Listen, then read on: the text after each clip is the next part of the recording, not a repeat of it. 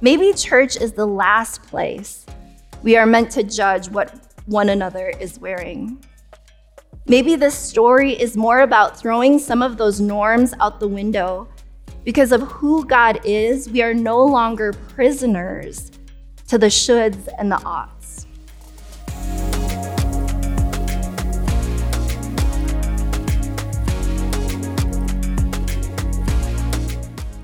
Now, as they went on their way, Jesus entered a certain village where a woman named Martha welcomed him into her home.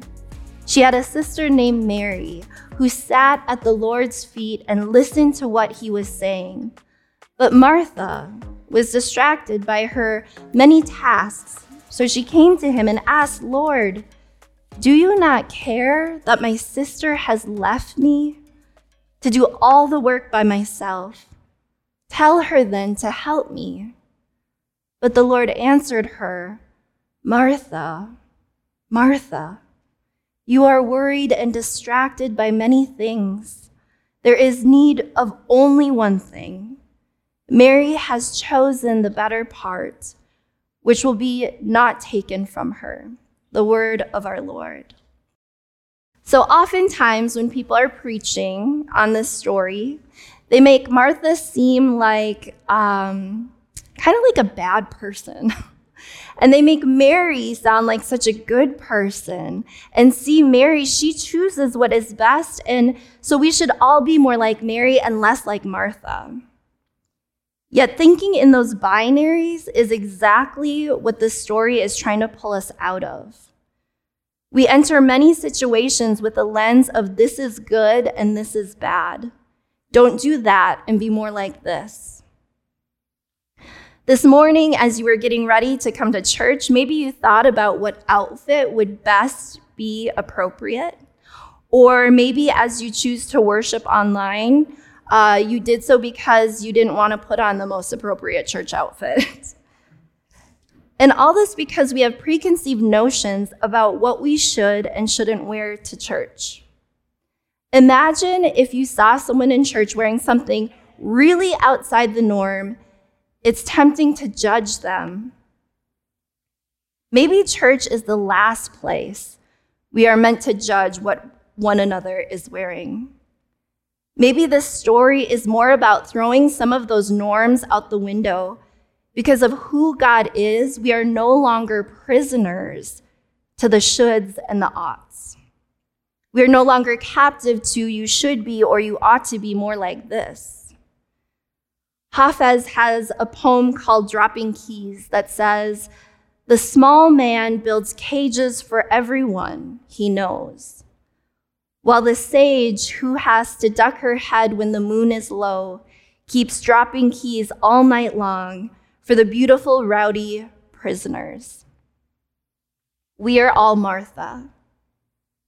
We all try to do what we deem appropriate and right we work so hard to do the right thing, to say the right thing, and to be a good person. In fact, this text is still heavily debated among people in the Middle East because hospitality is so crucial there. When the story is shared, everyone would want to be Martha, to be hospitable. You would completely understand why Martha is so put out by her sister Mary not helping.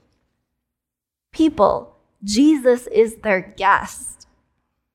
The beginning of our gospel today says Martha welcomed Jesus into her home. Can you imagine if you were welcoming Jesus into your home to eat, to speak, to drink, to be merry?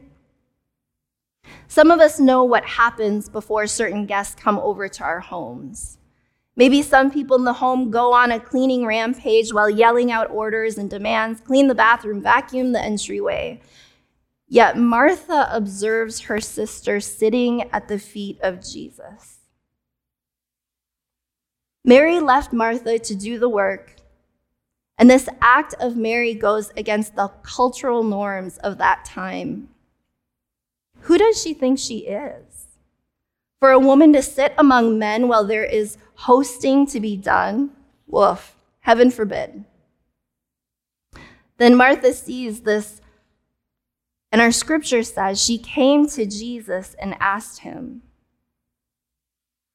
Have you ever gone to Jesus and wondered, God, I am trying to do everything right? I'm trying to do everything as best I can. I care so much, and I am so tired of feeling like I'm doing this alone. Martha asked Jesus, Lord, don't you care that my sister has left me to do everything? In essence, Martha is asking Jesus, Do you see me? Jesus responds to Martha, I do. Do you see me? Jesus says, Martha, Martha, you're worried and distracted by many things. There is need of only one thing, and Martha isn't bad or wrong. Martha feels alone. Martha feels tired. Martha is doing all she can to keep her head above water while tending to the cultural norms, and in her frustration and pain, she goes to Jesus. I pray I would be more like Martha. I pray when I am at the breaking point, Jesus is the one I turn to. I pray I have the audacity to ask Jesus why when I don't understand. And the answer Jesus gives her gives us all pause. In the presence of the Holy Spirit, we get to sit, we get to rest. We get to be mended by the truth of who God is and the truth of who we are in Christ. We are resurrection people. And do we live most of our lives as prisoners captive to the demands and expectations of this world? Or do we live like people who have been set free and extend that freedom to others? I just got back, as some of you know, from a backpacking trip with some young adults in Colorado. We went to a magical place called Rainbow Trail Bible Camp. And to be honest, I was a bit nervous. Um, I'm not what most people would call a happy camper. Uh, I enjoy the luxuries of like shampoo and conditioner and like soap. And I mean, honestly, I do like hiking and being outdoors and swimming. Um, I just also like to like be in a bed without spiders or bats or, you know, any of the above. And at the same time, I knew ahead of time I needed to make sure to pack just the right things because I was told that if I did not bring rain gear or just the right hiking boots, it could completely ruin the whole trip. So I spent days running around before gathering from beloved friends things like tents and um, sleeping bags. I became a member of REI. I still don't know what that means. Maybe that, maybe that'll make me feel a little more prepared for this big adventure. I will say by far, it is the hardest thing I have ever done. This trip of a lifetime tested me, it pushed me. And if I had the choice, I would absolutely do it over again. I had the opportunity to share space with young adults and talk about our faith in a real way that's tangible. I was the oldest one on the trip and um, with the least amount of experience hiking. Very humbling. As free range pastor Jenny, I get invited to carve out spaces where people can wonder together about who this triune God is. And sometimes the environments I am invited into are foreign spaces and a bit treacherous. This was one of them. And yet, the way we were church together was life changing. It started with collecting and borrowing gear from friends as I went on this journey. I borrowed a backpack, a sleeping bag, clothes, a headlamp. No way to make that look cool. Um, from amazing friends, and also They extended so much grace to me. They knew I didn't know how to do this.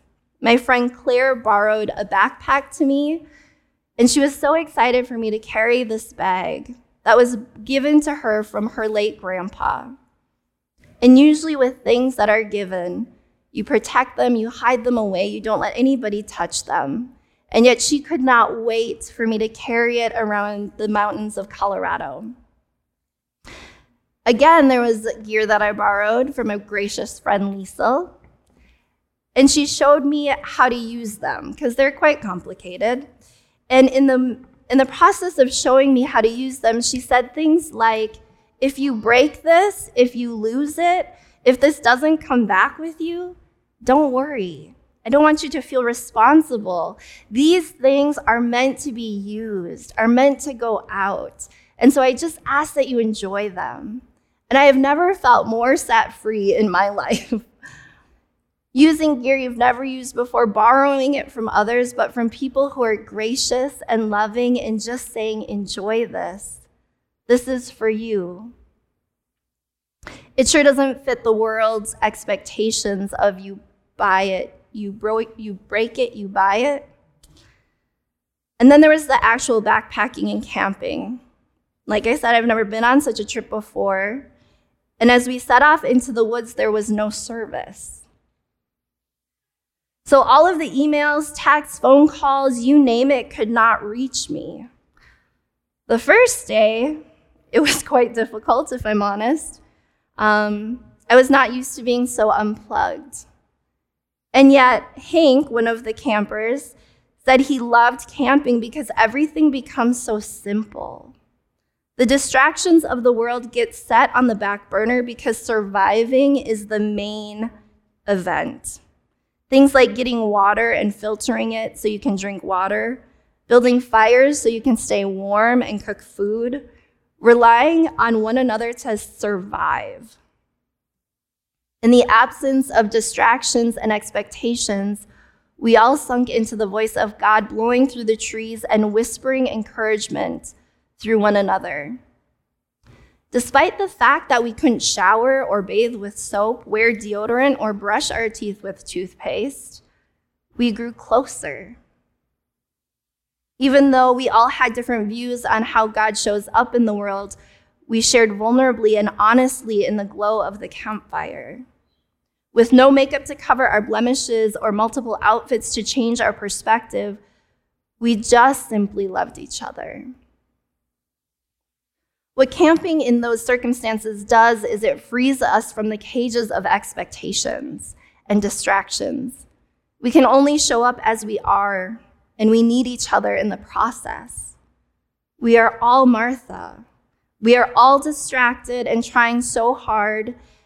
And this radical creator of all things good and holy is inviting us to take a holy pause Sit at the feet of truth and let the truth of who God is and who we are set us free.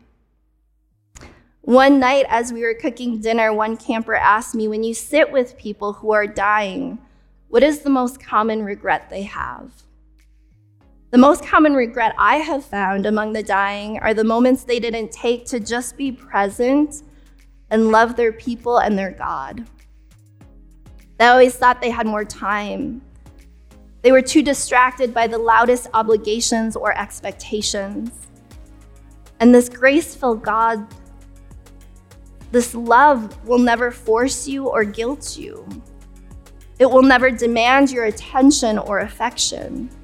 It is just hoping you will know the greatest thing you will ever experience is this love and the gift of sharing it with others.